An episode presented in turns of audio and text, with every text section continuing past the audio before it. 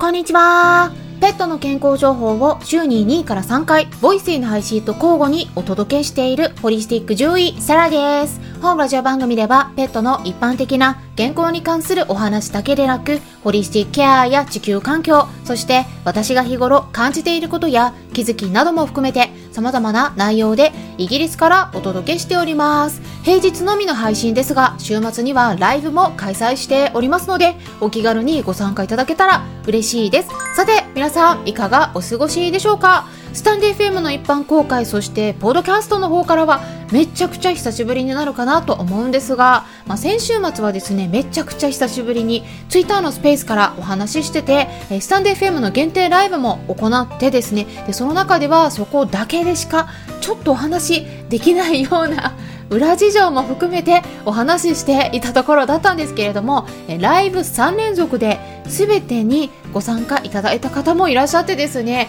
もう本当にそうやって関心持って聞いてくださる方がいてくださるっていうのはね本当に私もすごく嬉しいですよね、うん、でご参加いただいた方々ありがとうございました。Many many thanks です。でそれで私もすごく久しぶりだったものでもうどうやるのかなって最初確認しながら開催してたらですね Twitter の内容に関しては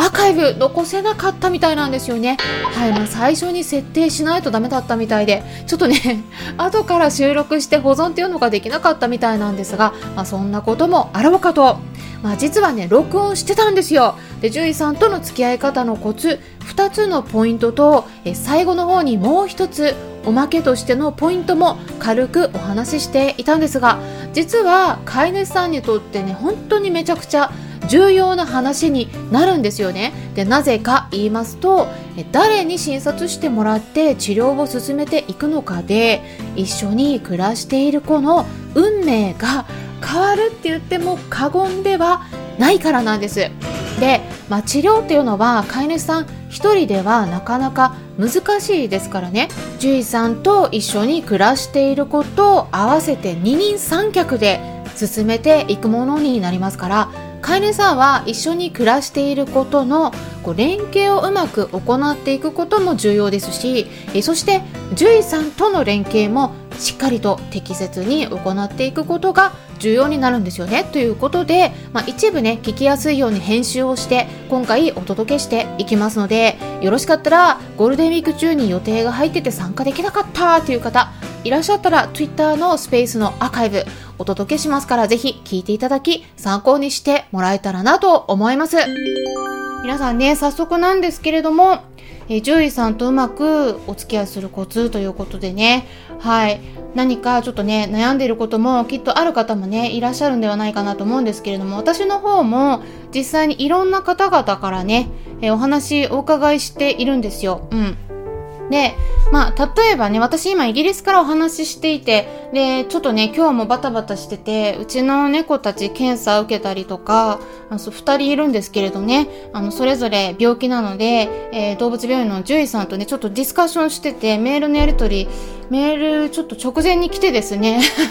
それで検査項目についてちょっとどうするかっていうとことであのちょっと話し合いしててメールの返信とかしててバタバタしてたんですけれどもあのまあだからイギリスのこともね、えー、知ってるので日本との比較っていうことでね、えー、後半の方でお話できたらと思うんですけれどもあの別のプラットフォームになっちゃうんですけれどもねただまあ日本の方々からねいろいろお話はお伺いしてるところはあるんですよね。うん、で例えばあのこれね私お話をお伺いしてて地域差があるのかなと思うんですけれどもうんまあ隣の方だとこれ一般論になっちゃうんですけどね、えー、都内の方とかだったらまああのあと都心部とかだったらね、えー、結構飼い主さんの方から逆に例えば検査項目をねこれをちょっと入れてみてはどうかとかねそういうのをあのいいろいろインターネットの方で情報を得てで、それを先生の方にね、ちょっとやってもらいたいっていうのをお願いしたりもできるんだけれども、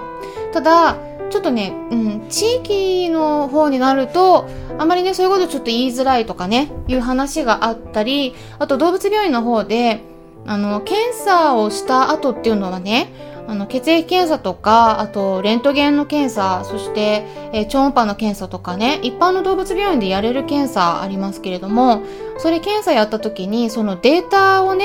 えー、結構もらっていることがね、えー、多いんじゃないかなと思うんですよ。都内の方だとですね。でも都内でもね、一部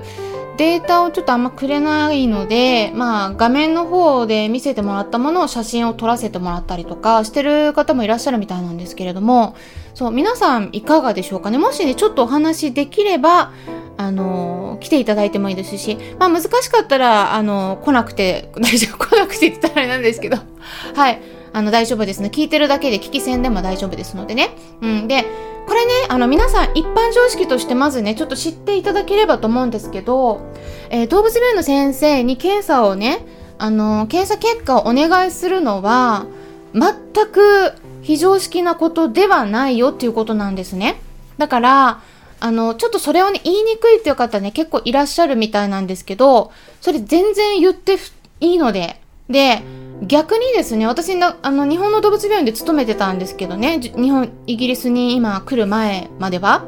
で、日本の動物病院で勤めて、まあ、臨床経験としても、あの、大学卒業してから、え国家試験得てから、え、約20年ぐらいは経ってるので、なんかいろんな動物病院見てきてるんですけど、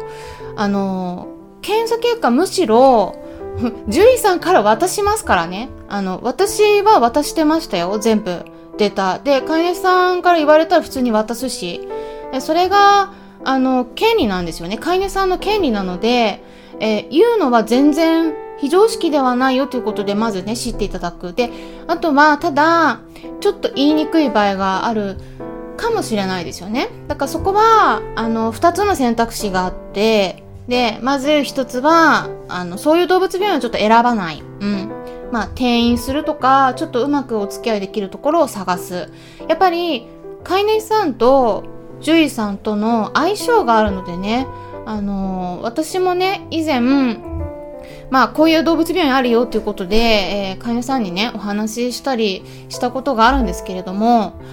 私の中でね、えー、この飼い主さんだったら多分この獣医さんと会うだろうって思ってね、お話ししたんだけど、実際に飼い主さんがそこの動物病院に行ったらなんかめちゃくちゃ怒られちゃったみたいで、あの、すごいね、嫌な思いされたらしいんですよね。だからね、意外にわからないんですよね。その私、うん、今あまりちょっとなかなか日本に戻れてないから獣医さん同士のちょっとお付き合いがすごく薄くなっちゃってるけれども、あ昔はね、あの日本の学会の方で参加して獣医さん同士の付き合いもあったから、あの、獣医さん同士では全然いい先生なんですよ。すごい知識も豊富だし、私も尊敬するようなね、先生だったりもして、紹介したりもね、したことあるんだけど、意外に飼い主さんと会わないとかっていうことがあったりして、だからそれはね、あの、飼い主さんご自身じゃないとわからないんですよね。あの、選べないんですよね。だから、あの、誰かがいいって言ってたとかね、口コミとかいろいろあると思うんですけれども、それもね、あの、その方は良かったかもしれないけど、自分はわからないし、あとは一緒に暮らしている子との相性もありますからね。あの、飼い主さんと相性が良くても、そう、あの、一緒に暮らしている子との相性が良くないっていう 場合もあるので、いろんな要素がありますから、そこをね、ちょっと見て、えー、飼い主さんご自身で選択するように、いろんなちょっとネットの方でね、見て、で、最終的にはね、やっぱり、実際に行ってみないとわからないんですよね。あの、獣医さんとちょっとお話しして、その感触をちょっと掴んでね、感覚っていうか、それってネットの情報見てるだけでは絶対わからないことなので、まずそこですね。うん。だから、あの、獣医さん選びをきちんとする。で、えちょっと合わないなと思ったら、あの、他の動物病院行ってね、ちょっと比較してみるっていうのも一つだと思うんですね。うん、だから一つの動物病院でずっと固定してお付き合いするっていうのは、うん、私はあんまり、えー、そういうやり方しなく方がいいんじゃないかなと思うんですよ。あの、なぜかっていうと、獣医さんそれぞれ得意分野、不得意分野って絶対あるので、得意分野があれば不得意分野必ずあるんですね。だから、えー、どの分野にも全てパーフェクトに対応できる獣医さんって絶対にいないし、あと完璧な獣医さんもいないんですよね。例えば、すごくコミュニケーションが上手だし、そして動物の扱いも上手だし、採血もうまいし、診断もきちんとしてくれるし、えー、治療方針も飼い主さんの方針を受け入れてくれて、そして最先端の知識も得ていて技術も素晴らしい、え手術もできるとかね、全部網羅してる先生ってなかなかいないしそういう先生いたとしてもすごく遠かったりすると思うんですよね。だからどこかしらはちょっと妥協しないといけないところがあると思うんです。で2つ目としてはあのもうそこ店員がねちょっと難しいとかそこの獣医さんとお付き合いしなければならない場合っていうのはちょっと先生のタイプをねちょっと見極めて。はい。その先生がどういうことをちょっとどういう言い方されるのが嫌がるのかとかね。はい。でちょっとこれはあの私のはい。うん。まあかもしかしたらねちょっと偏った見方もあるかもしれないけれどもまあ、あの一つのヒントとして、えー、お伝えしますと、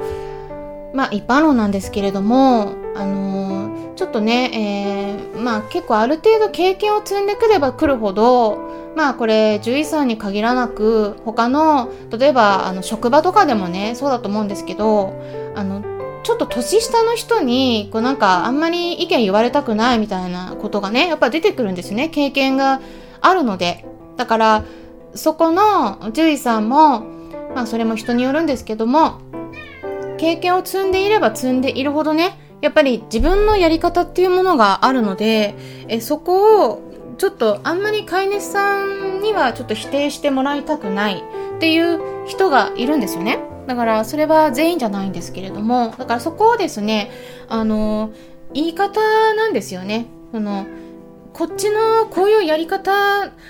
あの、どうなんでしょうかっていうね、あの、まあ、うん、ちょっとぶっきらぼうな言い方を飼い主さんからされたり、もしくは、えー、実際にね、獣医さんがいいと思って、えー、あの、処方するようなお薬のこととか、まあ結構ね、あの、ステロイドとか抗生物質とかね、すごく副作用のことが気になる方も多いと思うんですけれども、ね、カバネーラったね、うん、うちの猫カンパネーラが来ました。ちなみにあのうちの猫たち、えー、ジョバンニとカンパネーラという名前なんですけれども、えーあの、インスタグラムの方でライブを行ったもののアーカイブ公開してますので、その時に、ちょっとおまけ動画ということでね、えー、今朝公開したものの中で、えー、うちの猫たち2人ともお見せしてます。ただ、えー、めっちゃくちゃやる気ないですけど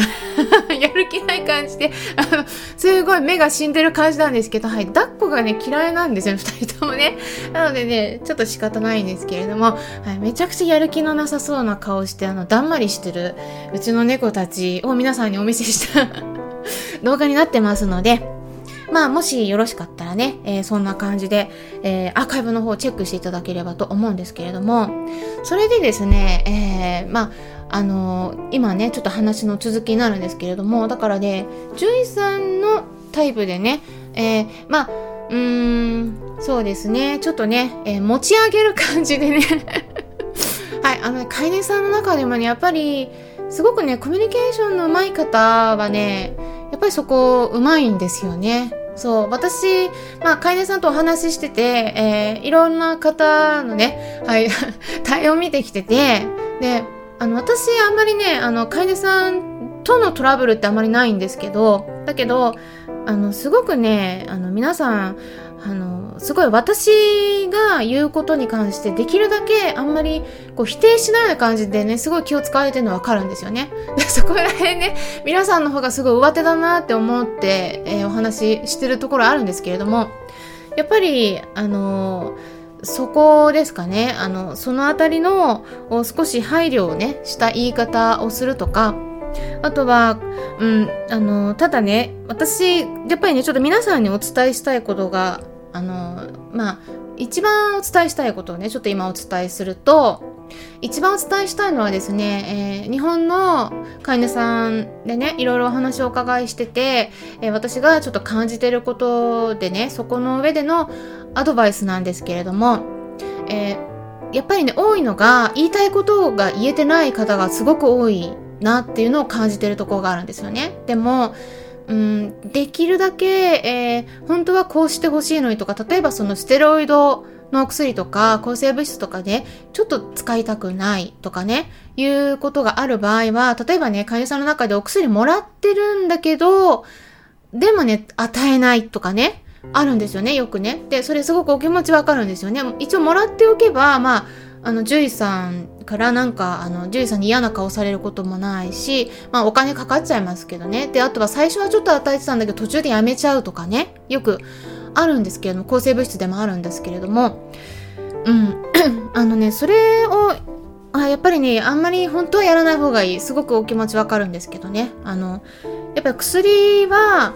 えー、続けたりやめたり、続けたりやめたり、みたいなことの使い方が一番効率が悪いやり方なんですよね。まあこれ一つの例なんですけれども、あとはあの検査結果とかね、えー、本当はもらいたいんだけど、ちょっと言いにくいとかね、うん、あの、血液検査もらってても画像の検査はちょっともらえないとか、あの、うん、言いたくても言えない。うん、なんかここまであんまりなんか要求してるみたいに思われるんじゃないかっていうことで言えない。っていうことでもらえてない場合があって、で、あの、それはやっぱり例えば他の獣医さんに、えー、ちょっと相談したいなって思ったりした時に、えー、どうしてもデータが不足してしまうんですよね。その飼い主さんが得てなかったりするとね。で、そういざこう転院したりとか他の動物病院にちょっと行って相談してみたいなと思った時に、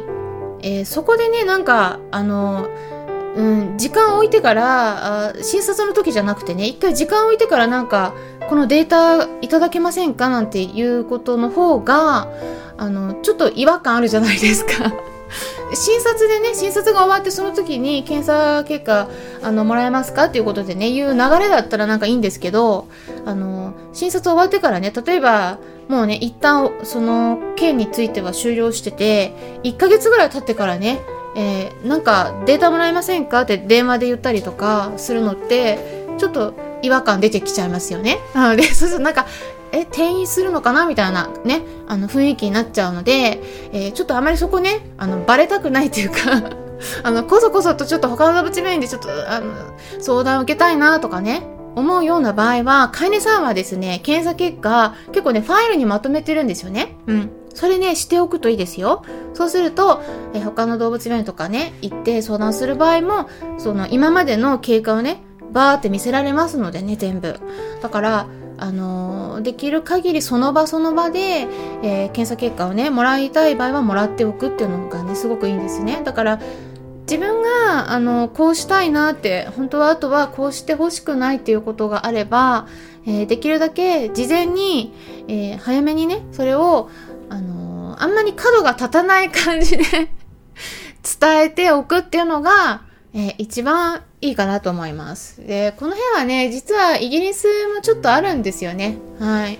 イギリスもね、あのー、資格持ってる先生の方がちょっと高飛車なとこがあってですね、あの、言い方に気をつけないといけなかったりね、ちょっとそういう気の気を使わないといけないところがあったりするので、意外にイギリスでもね、えー、手作りご飯やってるっていうのはね、ちょっと言いにくい、うん、っていうのがあるんですよ。だから、まあ日本もね、あの、そのあたりちょっとそそうだと思うんですけど、うん。ただ、まあ、あの、薬になっちゃうとね、えー、やっぱり、あの、獣医さんは与えてるだろうと思ってね、処方してるんだけど、飼い主さんは 実際与えてなかったりとか、あの、あとは、こう、一回ね、えー、もらってるんだけど、それをね、一回ストップしてて、で、そうするとお薬余りますよね。で、余ってるお薬を、なんか、またね、再発した時に、自分の判断でお薬あげていくとかね。うん。まあ、あの、気持ちわかるんだけど、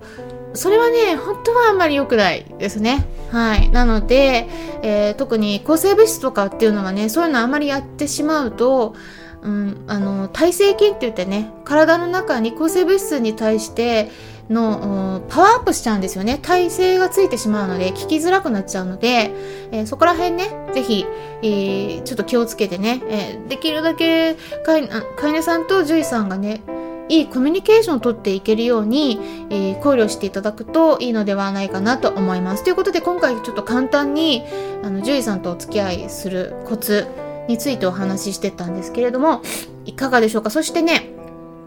あとね、えっ、と、最後ちょっとお伝えすると、獣医さんって、あの、本当に、それぞれ大体のほとんどの獣医さんが、あの、全部網羅してる、見てるっていう方であったとしても、あの、得意分野は絶対あるんですよね。うん。例えば私は、あの、栄養学の方に特化して、えー、いろいろ情報発信してるとこがあるんですけれども、手作りご飯とか、あとハーブですよね。うん、まあ、ホリスティックケアって言って他の、あの、ホメオパシーとか、あまあ、一応資格は得てるんですけどね、獣医のイギリスの資格を得て、えー、うちの猫たちに与えたりとかしてはいるんですけれども、でも、まあ、どっちかっていうとね、あの、ちょっと結構批判的な人も多いので、あんまりね、一般公開ではあんまりそのホメオパシーに関してあんまりお話ししてないんですけれども、まあ、獣医栄養学の分野に関してはね、えー、大体、あと一般的な生活環境、どういうふうに整えたらいいかとか、ご家庭で、えー、できるような対策について飼い主さん向けに情報発信してるんですけれども、まあ私はそういうような感じですよね。だけど、他の獣医さんは必ず得意分野あるので、えー、そこの得意分野が何なのかなってちょっとね、えー、見ていただくといいと思うんです。それはウェブサイトの方とか見ると、大体、あの、得意な分野に関してはね、えー、ブログとかでも結構集中的に発信されてたりとか、インスタグラムでも、やっぱり、え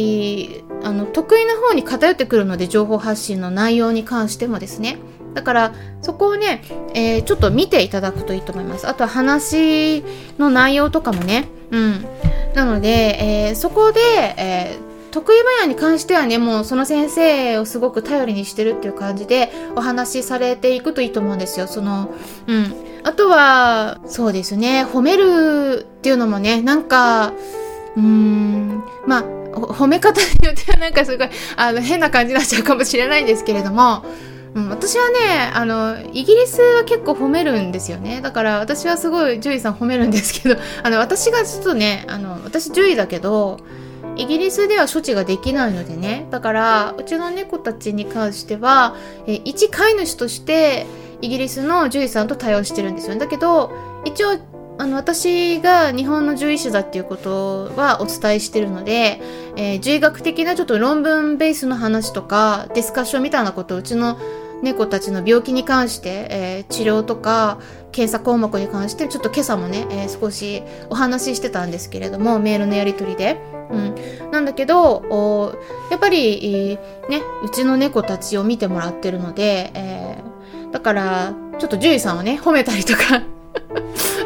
ちょ、ちょっと持ち上げたりとかするんですよね。はい。なので、あと言い方ちょっと気をつけたりとか、まあ、英語の表現もね、いろいろあるのでね、あのちょっとね、えー、ぶっきらぼうな言い方になっちゃう場合もあるし、だからちょっと気をつけて、できるだけ丁寧な英語を使うようにして、ちょっと気を使ったりしてるんですよね。だから、そういうような感じでね、えー、ちょっと持ち上げつつ ジェイさんに気持ちよくやってもらうように、えー、お話をね、えー、少ししていただくといいと思うんです。だから、うん、診察に入った時に、あの、獣医さんはやっぱりね、えー、できるだけ飼い主さんからいろいろ情報を得る必要があるっていうのもあるんですけど、いろんな話はしてもらいたいんですよね。だから、あの、あんまりね、シーンってならない感じにして、ちょっと、少し、まあ、天気の話をしてみたりね、ちょっと初めね、暑いですね、みたいな感じでね、ちょっと話してみたり、少し会話が弾むような感じで、獣医さんばっかりにね、コミュニケーション、コミュ力を求めるのではなく、飼い主さん側も、あの、できるだけコミュニケーションがうまく、会話がうまく弾むように、えー、ちょっとこう、冗談交じりなことをね、入れたりとか、うん、少しこう、笑いを入れたりとか、まあそんな感じで明るくね、ちょっとまあ、あの、病気の内容で闘病生活だと全然笑えないと思うんですけれども、でも、できるだけ私もね、えーちょっとね、落ち込むことあるんですよね、やっぱりね。うん。あの、実はね、うちの猫カンパネーラの脾臓のしこりがね、ちょっと増えちゃってるんですよね。だからね、えー、やっぱり落ち込みますよ。それは、私、獣医師で、えー、こんなにいろいろやってるのにって思いますよね。うん。なんだけど、でもそこは、あのー、ね、暗くなっちゃうとうん、ジェイさんも別に、あの、その話を聞きたくて、えー、診察してるわけではないので、その、前向きに、えどうしたら、このうちの子たちのね、え病気がもっと良くなったりとか、病状をね、きちんと把握できるのか、えー、その方向性で、あの、前向きにやっていくための診察なので、えー、そこはね、えー、できるだけ、こう、ちょっとコミュニケーションうまく取れるような感じで、え少しね、うちの猫たちにも、なんかダンスダンスみたいなことさせて ちょっと笑いを取ってみたりとかね、あそんな感じで、え、やってるんですよね。私も気使ってるんですよ、これ。私なりに なので、まあそんな感じでね、皆さんも、え、ちょっとね、えー、まあ、獣医さんにお金払ってるんだからっていうんじゃなくてね、あの、お金払うってはいるんですけどね、もちろんね、やってもらだからそれでやってもらってるんですけど、でも、あの、できるだけ、やっぱり最終的には一緒に暮らしている子のためにつながるのでね。うん。だから、一緒に暮らしてる子のために、えー、獣医さんとうまくやっていくっていうことでね、これ、本当にいろんな獣医さんいるので、あのー、やっぱりね、うん、ちょっとね、技術的には素晴らしいし、知識も豊富なんだけど、ちょっとコミュ力が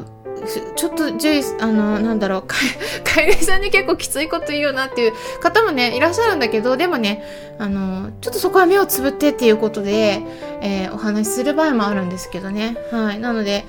うん、ジュイさんそれぞれ得意分野あるから、あの、ずっとそこだけでお付き合いするんじゃなくて、もう、あの、それぞれの得意分野のところでいろんな獣医さんを使い分けていくといいと思うんですよ。もうイギリスそんな感じですからね。うん。まあ日本もね、だんだんそういう風になってきてますけれども、そのセカンドオピニオンって言われ言われてますけどね、それが当たり前になってきてますよね。日本もだんだんそうなってきていますので、まだまだちょっとね、えー、動物病院の数が少なくて地域的には、うん、ちょっとね、いわゆる、なんていうのかな、あの、殿様営業みたいな、なんていうの？殿様営業って言うんでしたっけ？なんかちょっと言い方違ったかもしれないけども、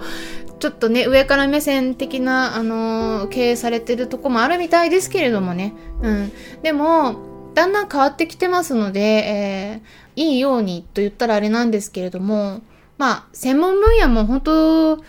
違いますのでね、全然。技術とかレベル全然違ってくるので、えー、一つの動物病院で対応するっていうのではなくていくつかの動物病院でこの病気はこここの病気はここみたいな感じで、えー、やっていただくとねいくつか持っておくと結構ね気持ち的にも楽なんですよ。うん、まああの何かねあった時にここの動物病院ダメだったら別な動物病院行けばいいかなっていうね気持ちの面でも結構気楽になれますのでねだからうん、ちょっとねいくつか行くの大変な面もあるかもしれないんですけれどもまああのそんな感じで、えー、そして比較もできますので、えー、いくつかの動物病院をちょっと見て、えー、いいところを選んでいただくといいのではないかなと思います。ということではい、今回来てくださいありがとうございました。はい。あの、ちょっとね、お話できたらと思ったんですけれども、やっぱりね、時間もあっという間に30分経ちましたので、それではですね、この後は夜の9時半からおむすびチャンネルの方で、えー、ライブの方を開催して、そちらではですね、はい。ということで、今回は Twitter のスペースで開催した時のお話の内容をお届けしていたんですが、いかがでしたか？参考になったという方は、よろしければいいねボタンのクリックとか、フォローもしてくださるととっても励みになりますし、もしも周りにこういった私がお届けしている情報に興味のありそうな方がいらっしゃったら、紹介してもらえたらさらに嬉しいです。そしてですね、なんと、私ですね、YouTube チャンネルの方も再開させましたはいはい、ということで、まあ、この配信もね、YouTube の方から聞いてくださってる方もいらっしゃるかもしれないんですが、え YouTube の方からも、ポッドキャストのプラットフォームをこれから充実させていく企画が計画っていうのかな？があるということで、まあ、実際にポッドキャストとして投稿ができるようになったんですよね。でただそれでもね動画ファイルになってないと投稿は難しいみたいなんですが、まあ、私の方も音声で、えー、投稿できるなら、まあ、YouTube の方からもこの音声の内容をお届けできるのではないかなと思って、えー、ちょっとね投稿してみたんですよね、えー、なので、まあ、どんな感じなんだろうって気になってる方がいらっしゃったらぜひチェックしてみてもらえたらなと思います。で YouTube の方をよく利用される方はねそちらの方から聞いてみてもいいかもしれないですよね、え今後少しずつ増やしていければなと考えております。あとはですねインスタグラムの方でお届けしてきているストーリーズで作成したショート動画も投稿できそうなので、え、そちらもですね本日公開予定になってるものがありますから YouTube の方もね、えー、ぜひチェックしてみてください、えー、詳細については概要欄のところに記載しておきますのでそちらの方からチェックできるのではないかなと思います。そしてですねこの放送では皆さんからの質問も受け付けておりますので、えー、質問箱のリンク先つけてありますから概要欄のところからご確認ください。回答に関しては全て音声の方からお答えさせていただいてます。それではまたお会いしましょう。ホリスティック獣医。ザラでした。